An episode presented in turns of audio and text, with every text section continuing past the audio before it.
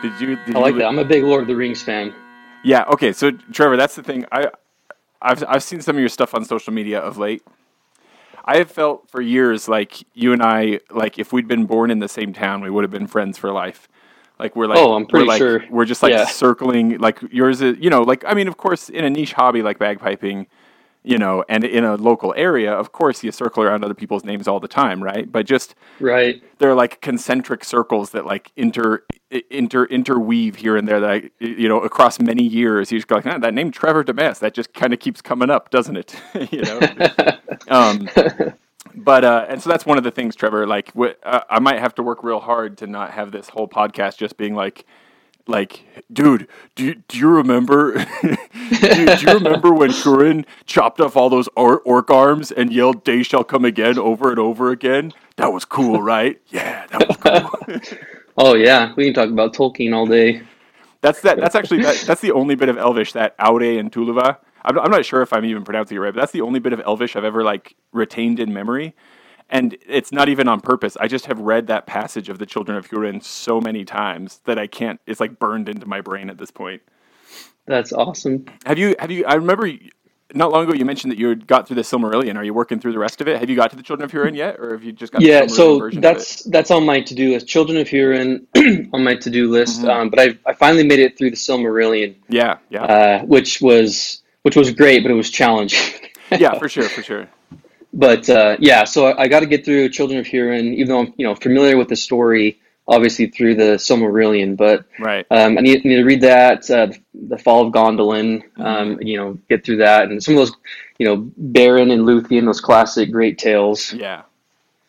But it's good stuff. I feel like so envious. And I'm not trying at all to like present myself as like, oh, I'm so well read. I've gone through all the volumes. Not at all, man. And as you know, like Tolkien's like work is such that like you can go through it 100,000 times and there's still so much there, you know. Oh yeah. But I do feel a certain level of jealousy, like thinking to myself, like, what if I could read The Fall of Gondolin for the first time? You know, and just think about some of these scenes, like some of the battle scenes, dude. Just like that first time, you chase that experience the rest of your life. You know what I mean? So, oh, totally. And a lot of people are, more familiar with the Lord of the Rings trilogy and The Hobbit, which are, just some of my absolute favorites. But there are so many great, just tales, stories, lessons learned in Tolkien's first, second ages. From his other works, but yeah. Yeah. Yeah. He is, I feel like I've become sort of like cynical and jaded as I've gotten older in a lot of aspects of my life. But J.R.R. Tolkien is a person to whom I would still like unquestioningly just give complete loyalty. Like just anything he's written. Oh, yeah. I'm like, yep, I'm going to love that. I won't even question it. I know it's going to be great. I hear you. So the reason I refer to you as the Legolas of bagpiping, and I won't be offended if you haven't, not at all, but do you happen to have listened to the interview I did with Kariann a while ago? Oh, I haven't. I'm not offended. I'll be honest. Totally fine. No, I haven't. Not a big deal. I need to go through. You maybe should listen to that. I'm just slacking, man. I need to, okay, I'll listen to one with Kariann. To be honest, I need to go through and listen to listen to most of them. I don't think... There you go. You need to listen to all of them, right? Yeah. I need to listen to all of them. Let's say I need to listen to all of them. You don't need to, really. It's not a homework thing or anything. But you come up briefly in the interview with Kariann, and... oh, okay. I don't want to... Now, see, I don't want to spoil it, but maybe the title, The Legolas of Bagpiping, is something that you can retain for the rest of your life, and you can hope to see Legolas fan t-shirts at future Scottish festivals or something like that. So... All right, definitely got to go listen to that. Yeah, man. So let's see here. Let's talk about you. Tell me, give me a biopic. Where'd you grow up? What was life like at home? Was there music around? Did your siblings do stuff? Just tell me all about that. How'd you get started in like living before we even get to bagpipes? And if they come into it, that's fine. But tell me about how you came into this world. Right. So I was born Murray, Utah, where I was born and raised. I was the oldest of four kids, and honestly, I was sort of the first in my family to pick up a musical instrument. Mm-hmm. Paved the way. And yeah, sort of paved the way. And, you know, so how it all kind of started for me was when I was 11 years old, about this time, you know, my family on both sides were sort of getting into genealogy and family history and this kind of thing. So on my mom's side, my mom, my aunts, my grandma, they were really into, you know, finding out where our ancestors came from. And we found out we had, you know, some of these Scottish lines. And why do you think it is that, do you think it's everywhere, or do you think it's like specifically the last few decades, like epicenter in Utah, that like the keepers of the genealogical records seem to always be the matriarchs of the family? That is a good question. It's always the moms and the aunts and the grandmas, you know, and it's like the dads and the uncles are always just like, cool story, you know, but like, why does it seem like that's the way it is? I don't know. I thought about that too, because I got to say, like, some of my uncles now, they are gung-ho about this, and like they put in a lot of work, trying to search out things. But yeah, it's like, I don't know, like my dad, you know, my uncles, my grandpas, you know, they appreciated it, but it was like, you know, my mom, my aunts, my grandma's doing all the work. I know that in my family, and I think in a lot of other families too, like my mom tells my dad about his ancestors, you know, like that's the dynamic. Yeah. Well, I think, yeah, my, you know, growing up, I think just, you know, my grandma, my mom, my aunts, they had the great stories, you know, about great grandpa so-and-so, great grandma so-and-so. And I don't know, you know, just they were the ones I'm very grateful that sort of, you know, got this, you know, this whole thing rolling where, you know, okay, all of a sudden you find out you have Scottish ancestry and you can't help but just have all this pride now. Like, okay, I got to research everything about Scotland and our Scottish roots. We're watching Braveheart tonight, kids. Exactly. Yeah, we're watching Braveheart tonight, and you know, everybody's got to go get a kilt and you know, looking up the tartan and all that stuff. Well, that summer, we found out for the first time that, you know, there was a Scottish festival locally, and it was actually in Murray. It was when it used to be at Murray Park. I don't know if you remember those days. Yeah, I do. Yeah. So it was at Murray Park, like hometown, and we thought we got to go to this. And so we went over there, and it just changed my life. I mean, just the sound of the pipes, seeing all of the mass bands, the pipers, drummers, dancers, all the clans, it just really spoke to me, and enjoyed the Scottish festival there at Murray Park. And I told my grandma, she's the one actually that took me. And I said, you know, there's something about those pipes that I've got to learn how to play them. I really, really want to learn how to play. And she said, well, let's do it then. You know, like, you should really do it. And so, you know, that I looked, actually, they used to have a program, and on the back of the program, there was a list of all these different teachers throughout the valley, throughout the state, Highland dancing, drumming, piping. And I just remember looking on the back of that program, and I saw Dennis McMaster. And so I thought, you know what, I'm calling him. And that's kind of how I got started. Like if you're looking for a teacher, what a great name for a teacher. You're like, oh, this person must know exactly what they're doing. McMaster, you kidding me? That's like perfect McMaster? Teacher of anything Scottish, yeah. And you know, I there probably were other names on there. In fact, I'm almost certain there were, but I don't know. Dennis's name was just, he was in West Valley, you know, not too far, like, let's do it. So, but the other thing that I should mention is it's like around this same time. So like I'm in elementary, you know, I was like fifth or sixth grade. I can't remember now. I was 11 in any case.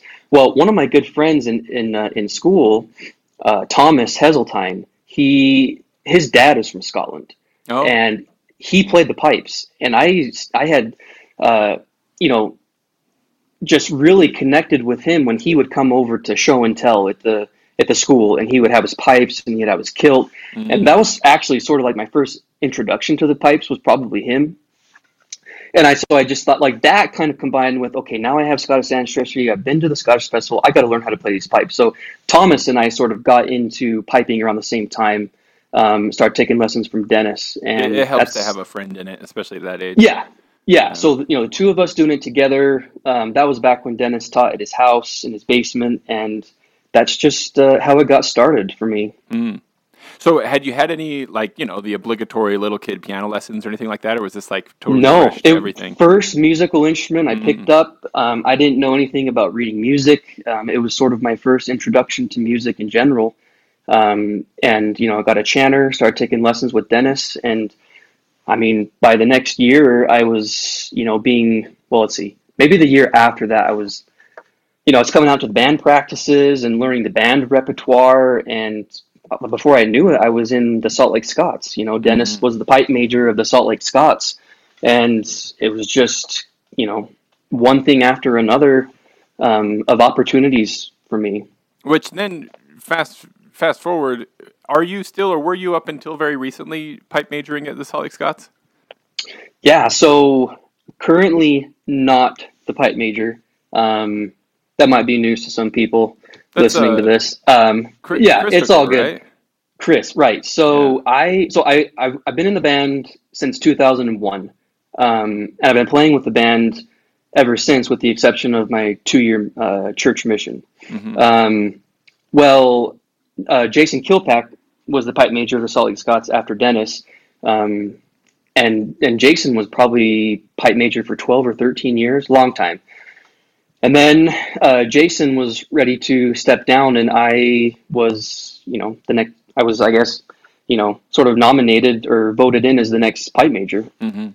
And that was in end of 2018. So since the end of 2018, I've been the pipe major of the Salt Lake Scots, but just with my family dynamics and work changes, it's been really hard for me to sort of commit to pipe majoring and doing the solos and everything that I've been doing. And so I'm taking a wee break from that. Chris, I'm very grateful to him. He was willing to step up as pipe major of the Salt Lake Scots. So, and he's doing awesome. He will do awesome. I'm really, really excited for him. I don't doubt it.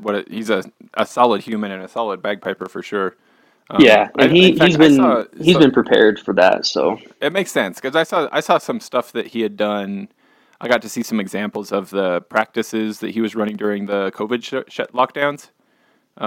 He obviously is a person who knows how to disseminate information and share it with people and stuff. So great. Yeah, great, he's got great leadership qualities. He's a great fit. And, you know, that's the great thing is I was really, I mean, like the band, like that's what I tried to, you know, explain to people. It's like, I'm not taking a break from piping. It's just like, I'll always be a piper. Like anybody listening to this podcast is going to know, like, it's part of who we are. You know, it's not just it's hard to leave it. It's not just something that you kind of do. It is. It's like there's times and seasons, you know, in our lives where we are very gung-ho, maybe not as much as others, but it's a part of who we are. And it's just, you know, never stop being a piper, but I can't commit to the level of piping that I've done over the last 4 years, you know, It totally makes sense. Yeah. I've even known some friends to have like kind of resented that like they'd like to be free of it, but it keeps pulling them back in.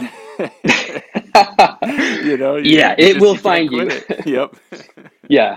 You know, because I have some really good friends who haven't probably picked up their pipes in a while, but you know, it's like I still know that deep down they're pipers. They could get their pipes out and still play, you know, if they wanted to or if they did, but you know, life happens and we get very busy and yeah, for sure, man. But that's the thing about the band, like the band will continue to, you know, roll forward and someone else steps in and great opportunity to learn from someone else, new leadership. And it just, you know, just keep it going. So, yeah, I'm trying to remember now. I feel like it was, I think it was when I was talking with, good old Master Baxter over there.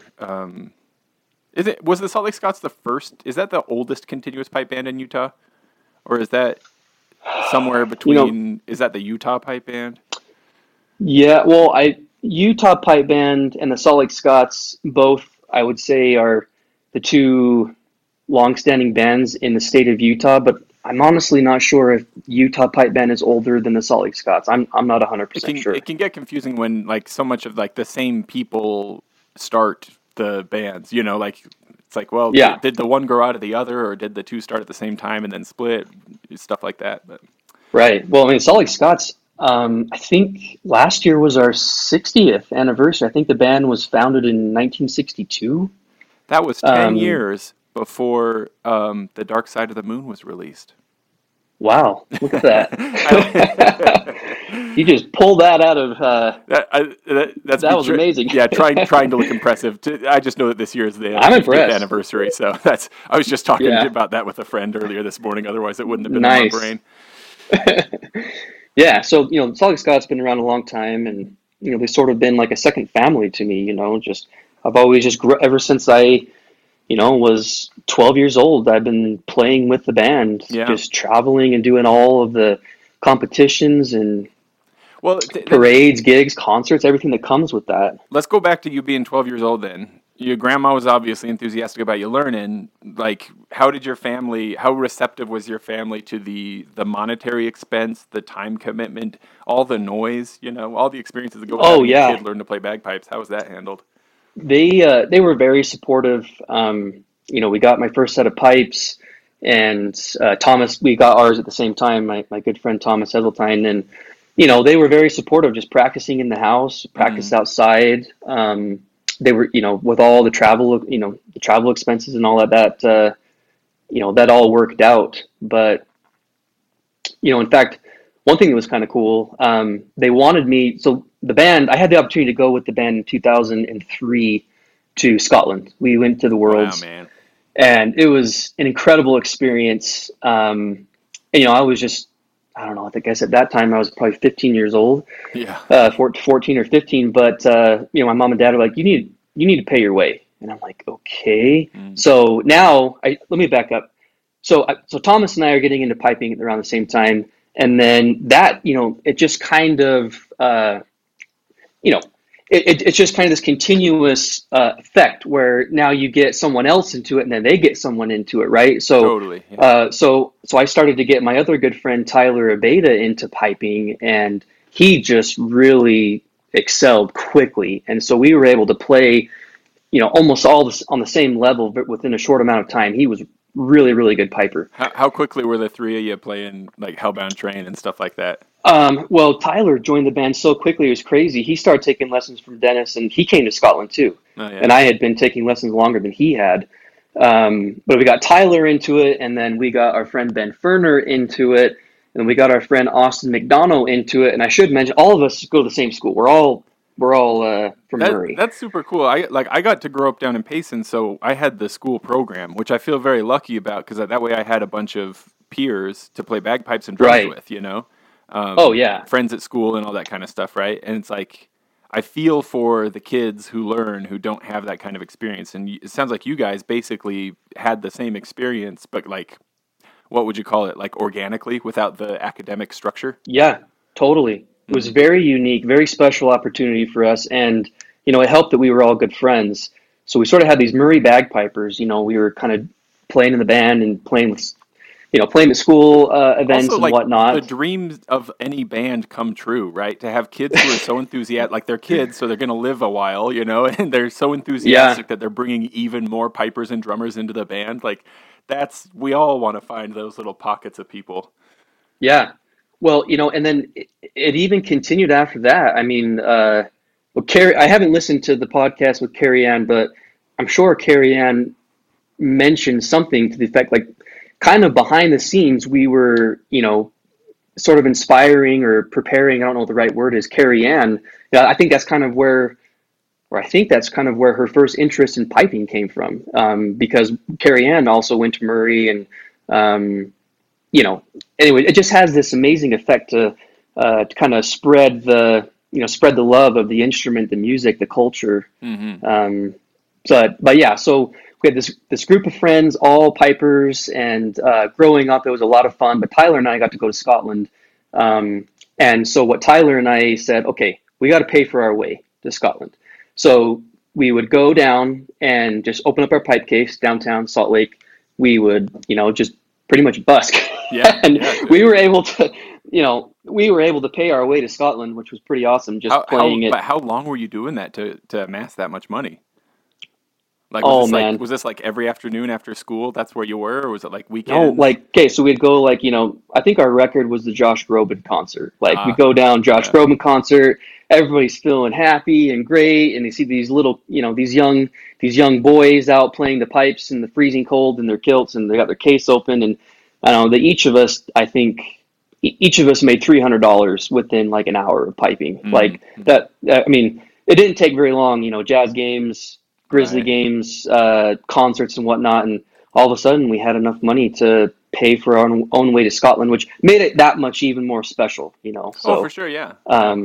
But yeah, so Scotland was an amazing trip. They'll never forget. Yeah. And what a cool thing to have it, that experience at that age too. Like, I mean, I've never been myself, and so maybe I'm looking at it from the perspective of exactly who I am, which I guess would make sense.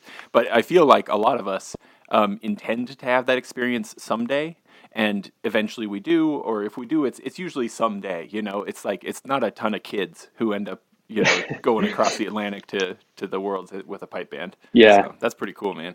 Kind of a funny story. I'll never forget, like, everybody, you know, our first practice at the park, everybody was so pumped, and you like get the pipes out, and you know, we're striking up, and there is this horrific sound. Like somebody's drones are totally out. And we're like, oh great, here we go. And Dennis is going around like we, you know, with the stink eye, you know, the pipe major eye, like who is that? And what's, and it was me, and I had put my tenor drone reed in my bass, and my bass and my tenor, and it was awful. And I thought, oh great, great way to start our trip in Scotland, but it was looking back now, it's pretty comical. But I'm like, you know what, stuff like that happens. If you'd done it on purpose, it would have been admirable, like a great practical joke to play with a pipe major.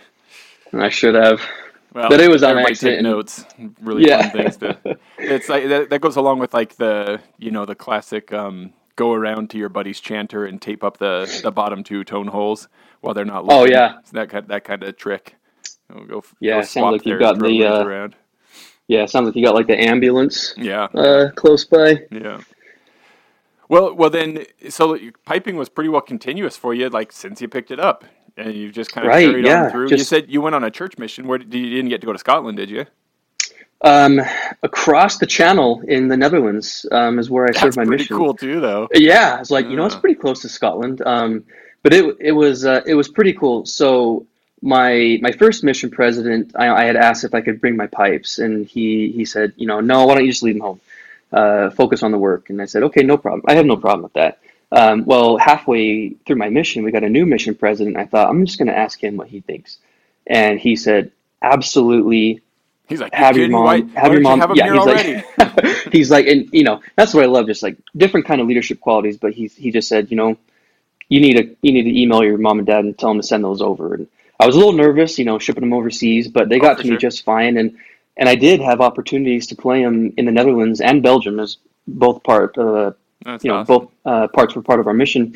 But I would just go into like, you know, the town center, downtown, and we'd have a big group of missionaries, and I would just start playing my pipes. You know, whether they were church hymns or well-known hymns, or they were just, you know, playing some jigs or some reels or marches or whatever, it just, you know, of course, it's going to draw a crowd because that's not very common. And he had this huge crowd of people wanting to know what's going on, and all of a sudden you can start talking to him. You know, so that was pretty cool. I got to use him a couple different things. Did you ever have for fun a couple with, different like, things on my mission? But did you ever do like, you know, like here's a missionary, you know, in the town square in Belgium playing like "Devil in the Kitchen" or something? Like, did you ever have fun with like some like evil tunes while you were out there? I probably did. I played, like all like, you know, the great fun jigs and reels. A lot of them have kind of, you know, like, like "Devil in the Kitchen" backgrounds. Yeah. Yeah. Oh, I'm sure I did. You know, in fact, one time it was, I don't picture myself doing this now with like, you know, the pandemic and everything, but we were in Amsterdam and we were at the Dam, kind of like the downtown area. And there was this guy totally decked out in his kilt playing pipes, and he was awful. But I thought, man, that guy is playing his pipes, and everybody thinks it's so cool. I should just walk up to him and say, "Do you mind if I try?" Like, that's, I've always wanted to try. You know. So he's like, "Oh yeah, sure." So, anyways, I struck up his pipes, and I just started playing. And of course, you know, like I don't know. I wasn't trying to show off, but I just kind of wanted to, make it seem like, what the heck? Like, how did he know how to play this thing? And anyways, it was really cool. He was a cool guy. Got to talk to him, and everybody sort of gathered around. And you could have stepped back and been like, "It's the gift of tongues, but musical tongues." Yeah, I know. I could have taken better advantage of that situation, I guess. But it without stuff like that just come up. Dude, have you heard? I think it was Stuart Little who had a similar story. Have you heard his story like that? No. I'm almost positive it was Stuart Little, and he was out riding bikes with a friend or something like that, and in a similar way came across a piper all decked out but not playing super great, and walked up to him and was like, "Oh, I've always wanted to try. Do you mind if I try him out?" And he played something, some blistering little solo, played really great. Yeah, or maybe it was before he started playing. In any case, at some point before those pipes got back to the piper, he reached down to adjust the chanter, grabbed it by the sole, twisted it, busted it.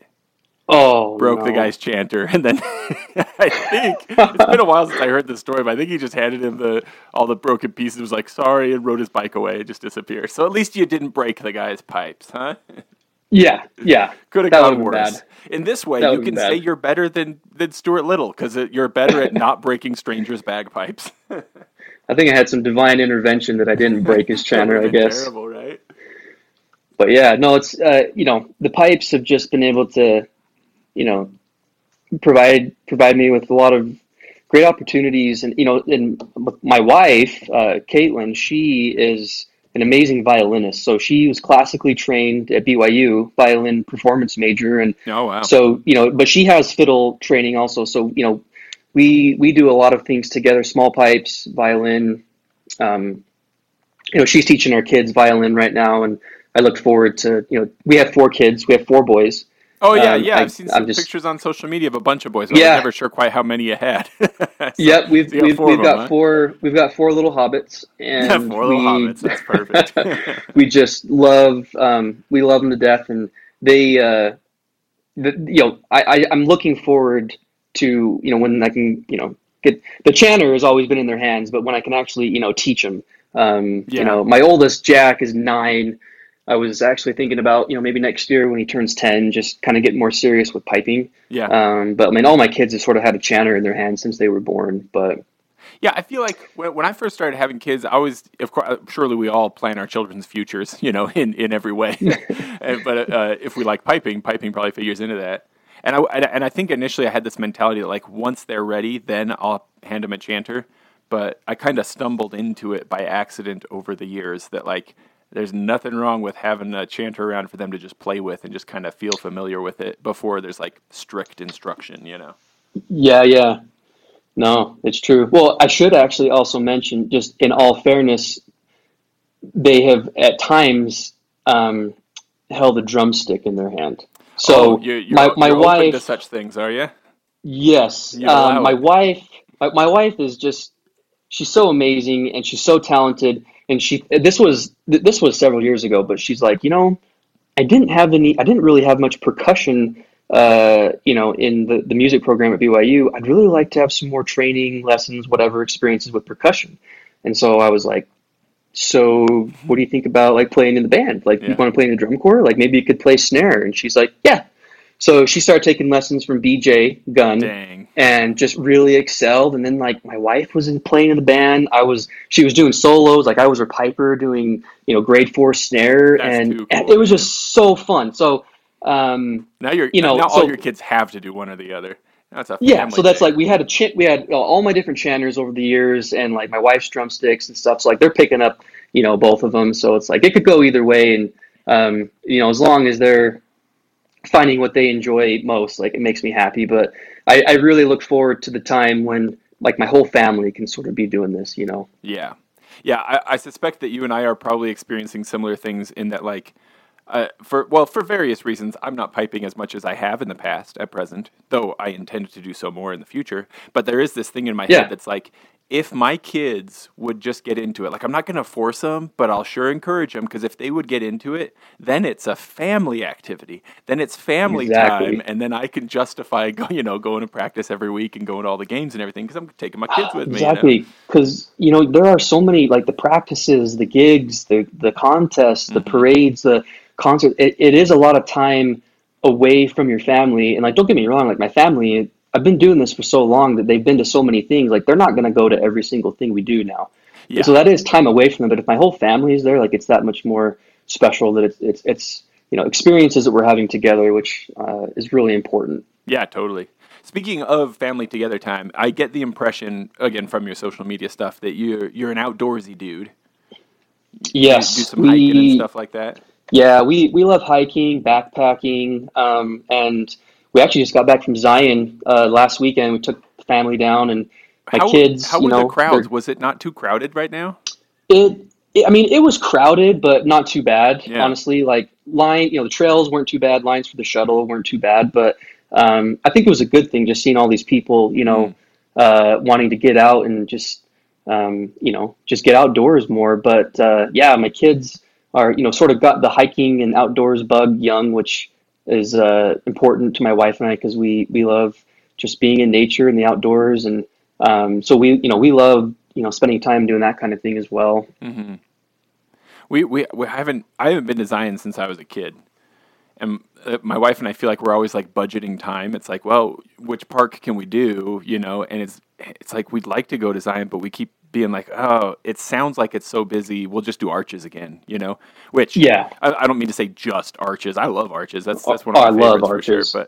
But we've kind of been like not diving into it just because we keep hearing like it's so busy. But if it's not that bad, maybe we'll give it a try. No, not that bad at all. And there are just terrific kid-friendly trails, and it's just a very the oasis in the desert. It's an amazing place, but. So that's kind of like that's another thing that we like to do, sort of outside of music and piping. Dude, you want to hear a funny local national land intersection with Mormonism story? Yeah. So the park Zion, right? There's this. I mean, the word Zion, it's a thing in multiple religions. It's like this idea of like a paradisical kind of situation, right? Yeah. So in like religious talk, you might between each other say stuff like, I'm trying to live a Zion-like life. Of course, this gets complicated by like more recent political Zionism and things like that, right? But, but in very general terms, you might say like living in a way that you love your neighbor and you're being kind to others and giving to charity and stuff like that. You might say that you're trying to live with your like heart close to Zion or something like that in kind of like a figurative way, right? So I have this buddy who's in I can't remember now if he's in New York or New Jersey, but a work friend who, when we'd met, he's like, oh, where are you from? And Utah, I'd never been to Utah. We were talking about the national parks and stuff like that. He texts me out of the blue one day. He's like, hey, Jim, do you live close to Zion? And I wasn't really thinking, and I reply like, oh, I don't know, man. I do my best. Don't we all try, He was just so confused. I was like, you do your best to live by, do you live there or not? I was like, oh, that's right. Yeah. Okay. Now a few hours. Yeah. Away, it's like, it's an easy question. Come on. Yeah, exactly. Yeah. That's funny. Little peek into our microcosm of experience in the Utah Mormon bubble for anybody who is outside of it. Yeah. What other, have you got other like hobbies and focuses, passions that take up your time and energy? There's family, there's nature, there's bagpipes. Anything else? Well, busy, work takes up a lot of my time. Oh yeah. Pharmacist? And yes. So I'm a pharmacist and sort of have a unique setup. Now you're about to describe to us how you're basically a drug dealer, but you're going to tell us it's like all above board and okay. That's your unique setup, right? Exactly. Yeah, we're the legit like okay drug dealer. Yeah, the drug doctor. I was fortunate to go to the University of Utah for my undergrad and pharmacy school, but my dad is a pharmacist, so that's kind of how I got into that. But we have our own family. Pharmacy. Oh, my dad's owned the Apothecary Shoppe downtown Salt Lake, and that's what it's called, the Apothecary Shoppe. Yeah, The Apothecary Shoppe. That is so classy. Yeah, so it's sort of got this, kind of old apothecary, and it's S-H-O-P-P-E. So like of course. The classic spelling. But we're a little independent. Yeah. We're an independent community pharmacy downtown Salt Lake on the what is now the Holy Cross Hospital campus. It's been the Salt Lake Regional Medical Center for a long time. But anyways, getting into pharmacy, through my dad and just kind of was the path in life that spoke to me, as far as career goes, and going to school, having kids, piping, doing all the things that, it's involved. It was pretty tough, but we did it. And now I'm just at the stage where it's more demanding at work, and with my kids and the ages that there are, we've got a 9, 7, 5, and 2-year-old, almost wow. 2. Wow. It's just, it's like,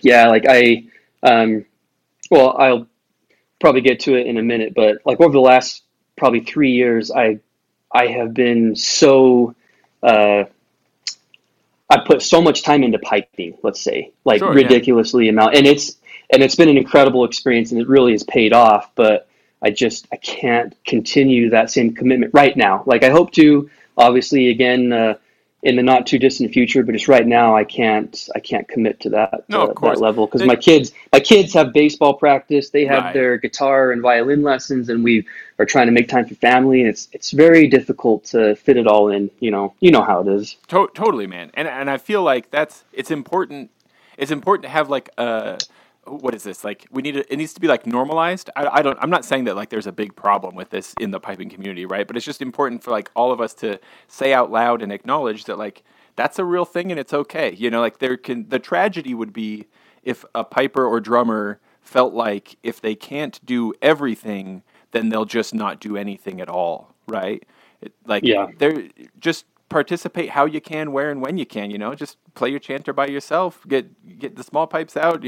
Show up to band practice, work it out with your band, and show up once every 2 or 3 weeks. Like there's any number of things. The one thing that, of course, we as a community would like to help each other to not do is give up entirely and stop doing this thing, as long as you love doing it, right? Like there's got to be a way to keep doing it while other stuff is busy, and, that shifts over time, and that's okay. Yep. Yeah, exactly. And I think I saw you, didn't I see you in the aspiring judges row at one of the Glenwild things? Yeah, that's right. Down in the library. Are you an officially accredited judge at this point? I'm not. It's one of those things on my wish list or to-do list. That's the someday. The someday, yeah. When I get my kids a little bit more grown up. But yeah, that was a really cool experience, just being able to listen to some really great piping, and also try and learn what it's like to be a judge, and give what feedback we can. That was really cool. I still remember you out there. Yeah, I remember you playing Bonnie Ann out there. I'm like, dang, he's going for it. Look at this. I'm blushing, Trevor, right now. I still remember blushing. That. It's like, man, this is killer.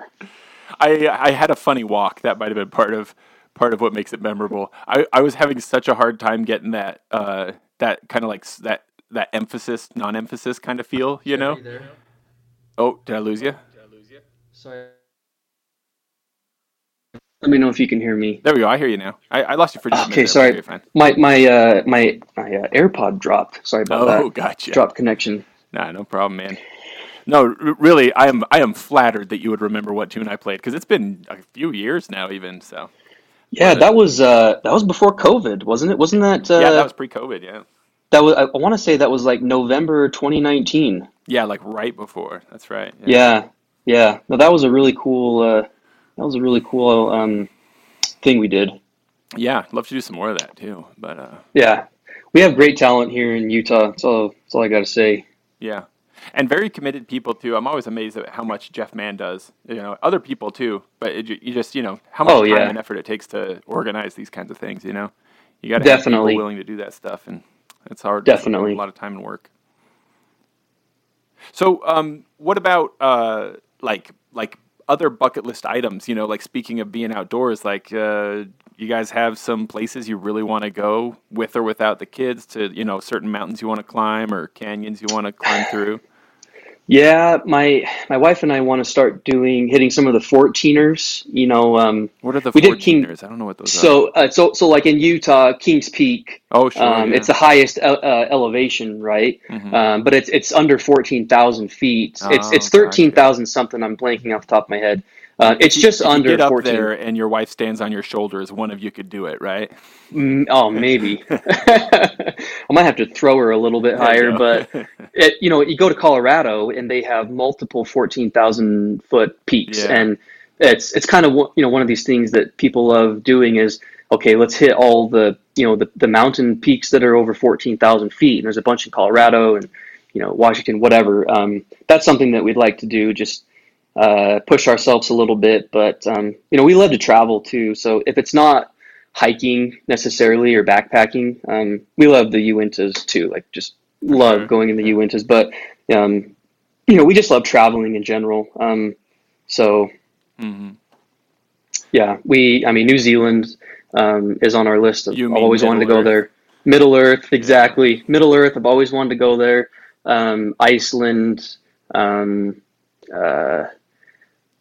Those are the places I think next that we'll go. Yeah. Trying to work that out. But So, but we've been fortunate to do some traveling. Central America, Southeast Asia, and Europe. I mean, not really. That's awesome. Just trying to branch out a little bit more and see some more of the world. But no, it's super cool. You ever take your pipes with you? I'm trying to think.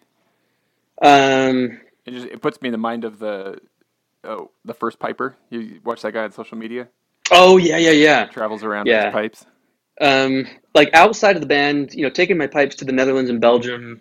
I don't think I've actually brought them on any other trip just because I don't want to risk anything. It's stressful, but I get some of those 3D printed pipes. Not too worried about it if they get lost or busted up or something. Yeah. I should though. Like maybe I should next time I do Kings Peak. Maybe I should take my pipes with me. Like play on top of Utah. That'd be kind of cool. Yeah, that's what if that's your 14ers, right? That might. You know what? You just gave me an idea. There we go. I should make that my next bucket list. See if I can carry my pipes with me on the top of Kings Peak, the top of Utah. We'll see. That would be a lot of extra weight. The last time I did, I haven't done Nebo since I was little, and the last time I did Temp was.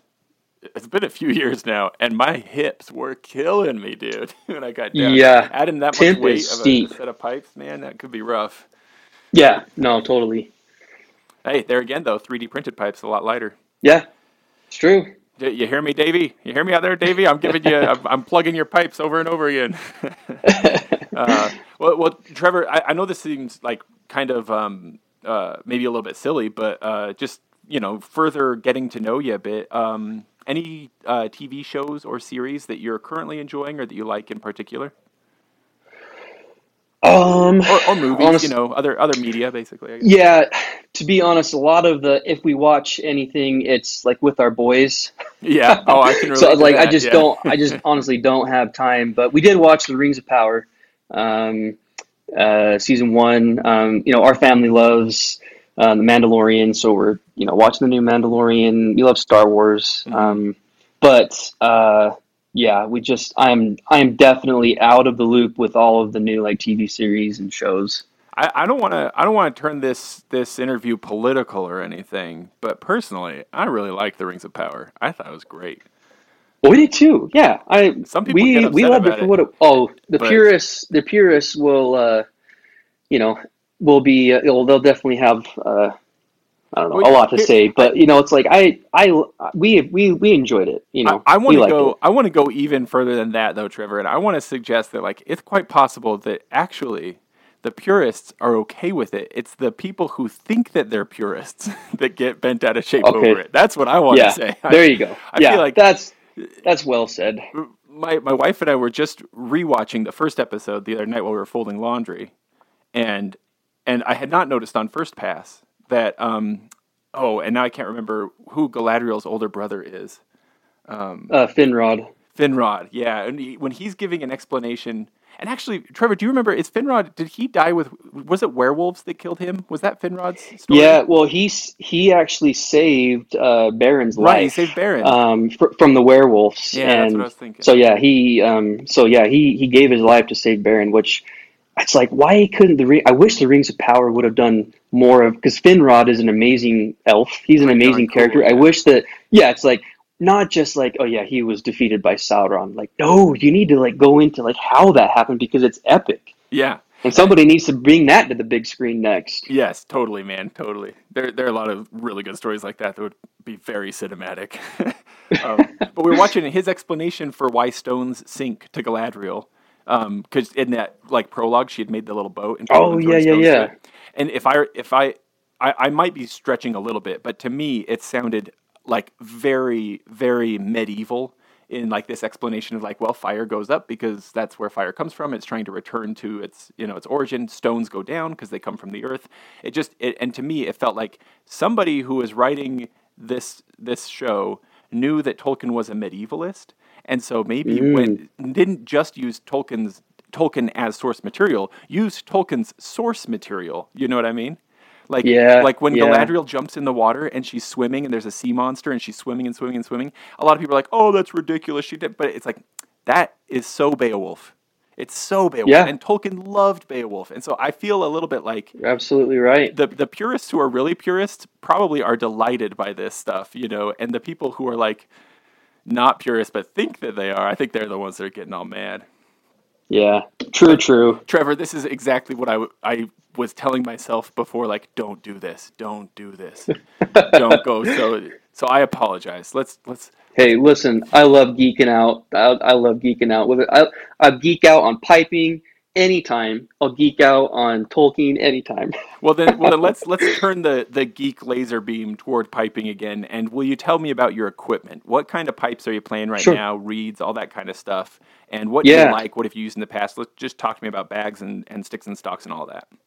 Sure. So right now I'm playing a set of Lee and Sons, made by the great Andrew Lee and Jack Lee. I absolutely love them. And I've been I got those in March of 2020.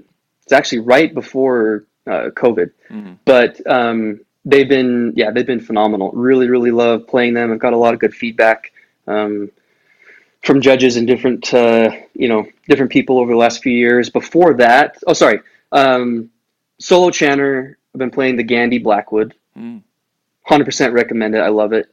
The Gandy Blackwood, for my solo chanter of the band, we've been playing the Chesney. The Chesney, I think it's like the first edition. Dude. Like we've had them for a while. I think they're the MK1s, Chesney chanters. Are they're poly? They're poly, yeah, the poly. How do you feel like that Gandy top hand does at elevation up here? Did you have to carve your G out a little bit, or is it? You know what?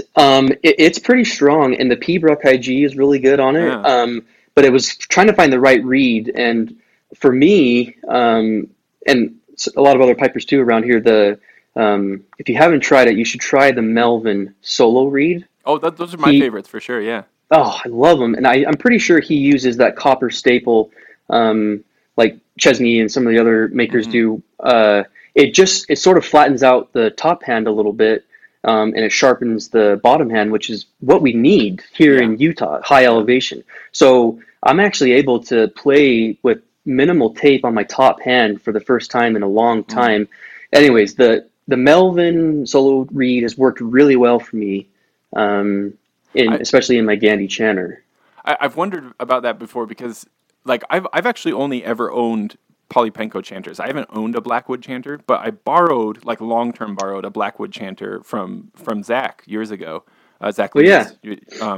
And I think it was actually, I was about to say Justin McCallum. I don't mean any offense to McCallum, but just, you know, like you see a lot of McCallums around, right? And for a good reason too. Yeah, and totally. Yeah, they make solid stuff. I just mean like it was, you'd think like a pretty generic cut, you know? And so I've wondered before, like, did we just get lucky with that chanter, or was there something about the Blackwood that, like, it had a really great top hand?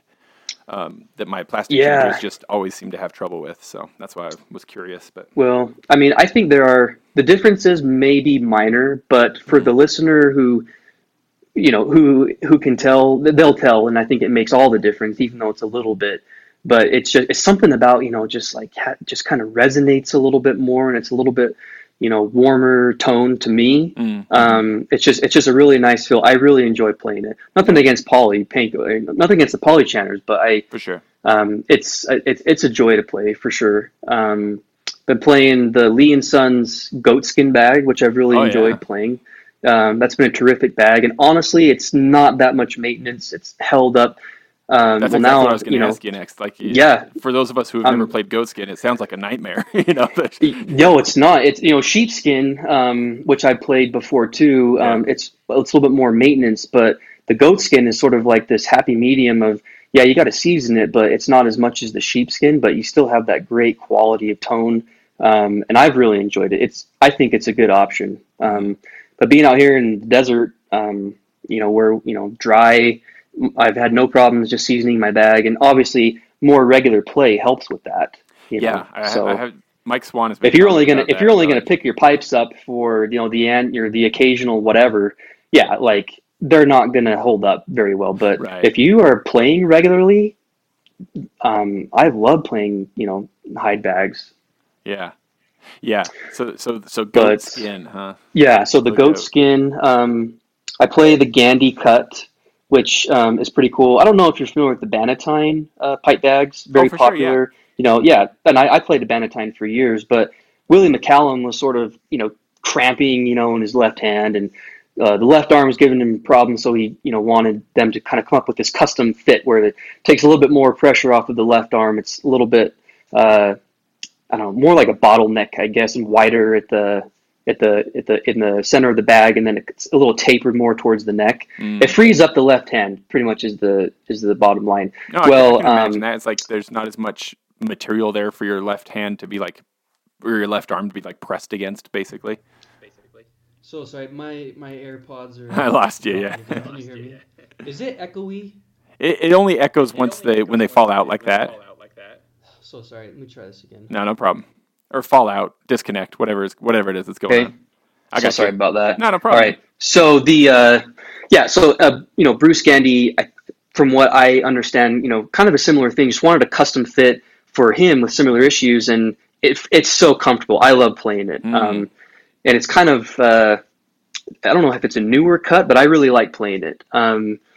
Before this current setup, my drone reads. I'm playing the Canning high pitch, which I really, really like. Gets my tenors tuning a little bit higher, a little bit fuller sound. And then I'm just doing the Henderson harmonic bass. And I have tried so many different reeds, over the years. But that's what I'm currently playing, and I really, really like it. Hey friends, right about there, Trevor's AirPods died, the batteries did, so we do finish the interview out, but this seemed like a reasonable spot to stick in this little plug. Hope that's not too frustrating for you. If it is, just skip ahead about 2 minutes. You'll be right back to hearing from Trevor.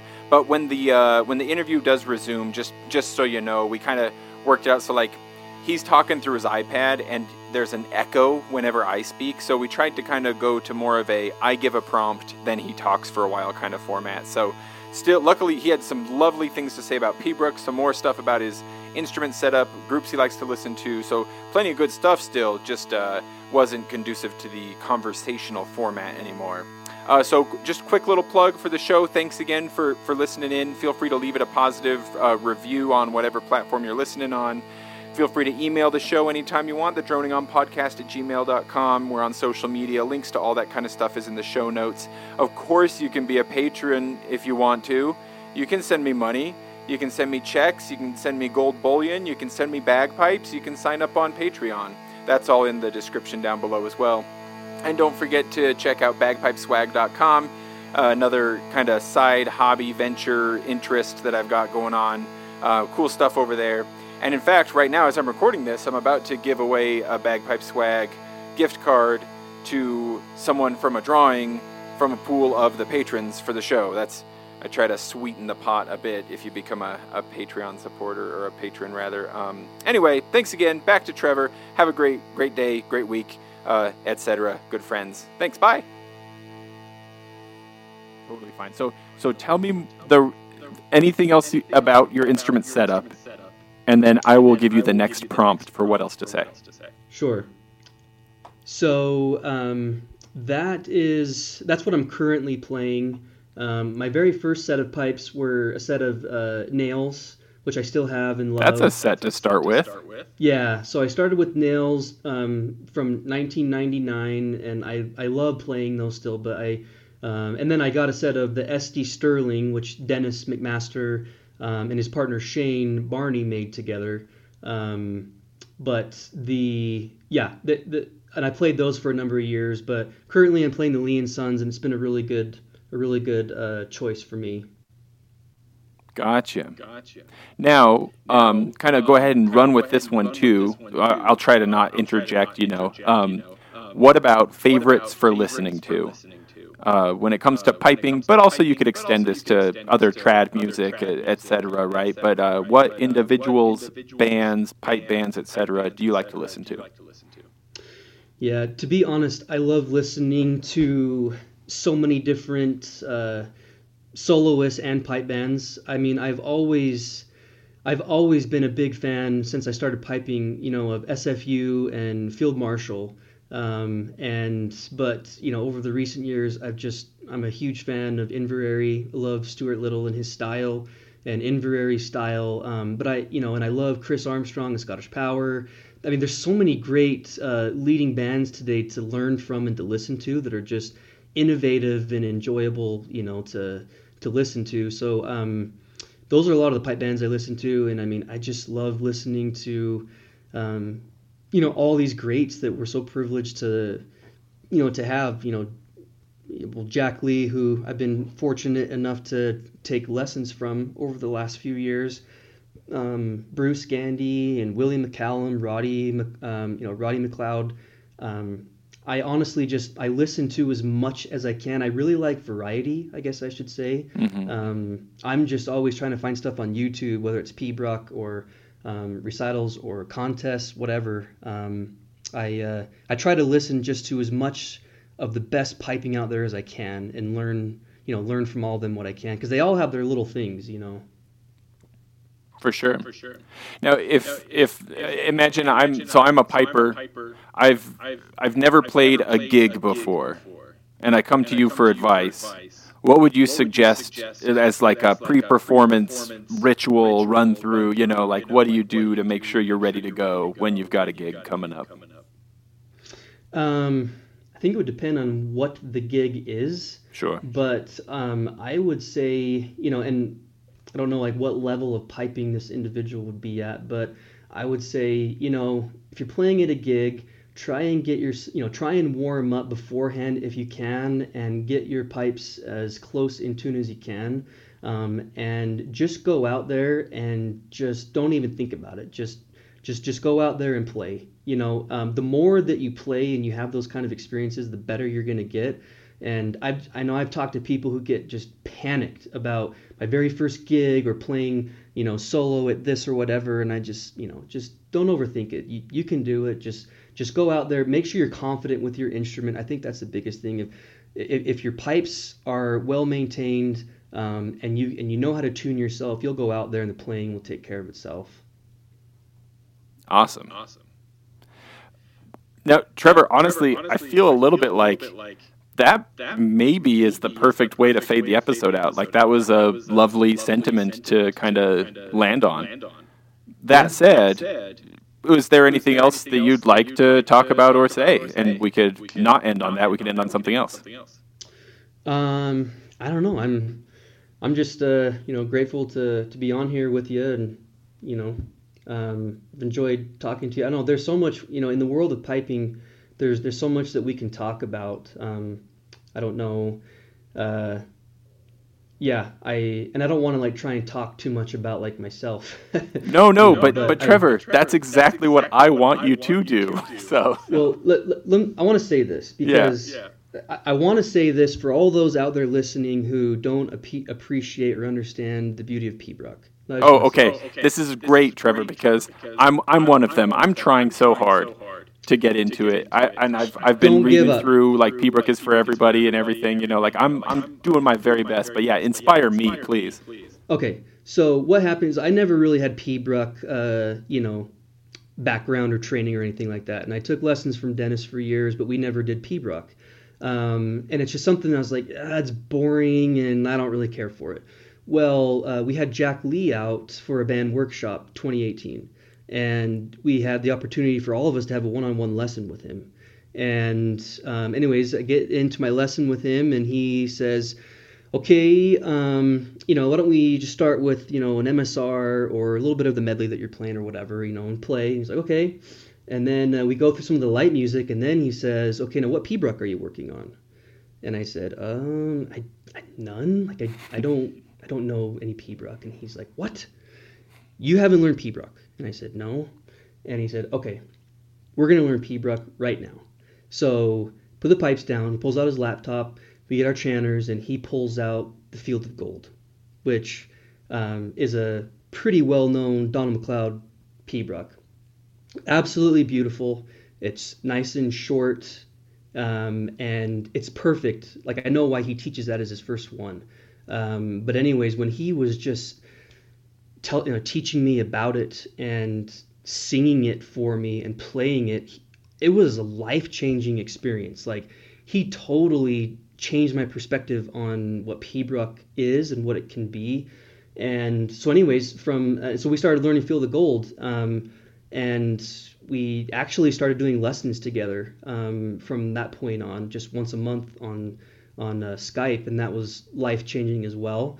But I've really, really enjoyed Pibroch over the last, 4 years, and something I wasn't into at first, but the more that you just learn a little bit at a time and listen to it, especially those who play it so well, it's just incredible. It's a breath of fresh air, at least for me, from all the light music stuff that we do. And so I want to say, those who are giving up on Pibroch, you should give it another chance.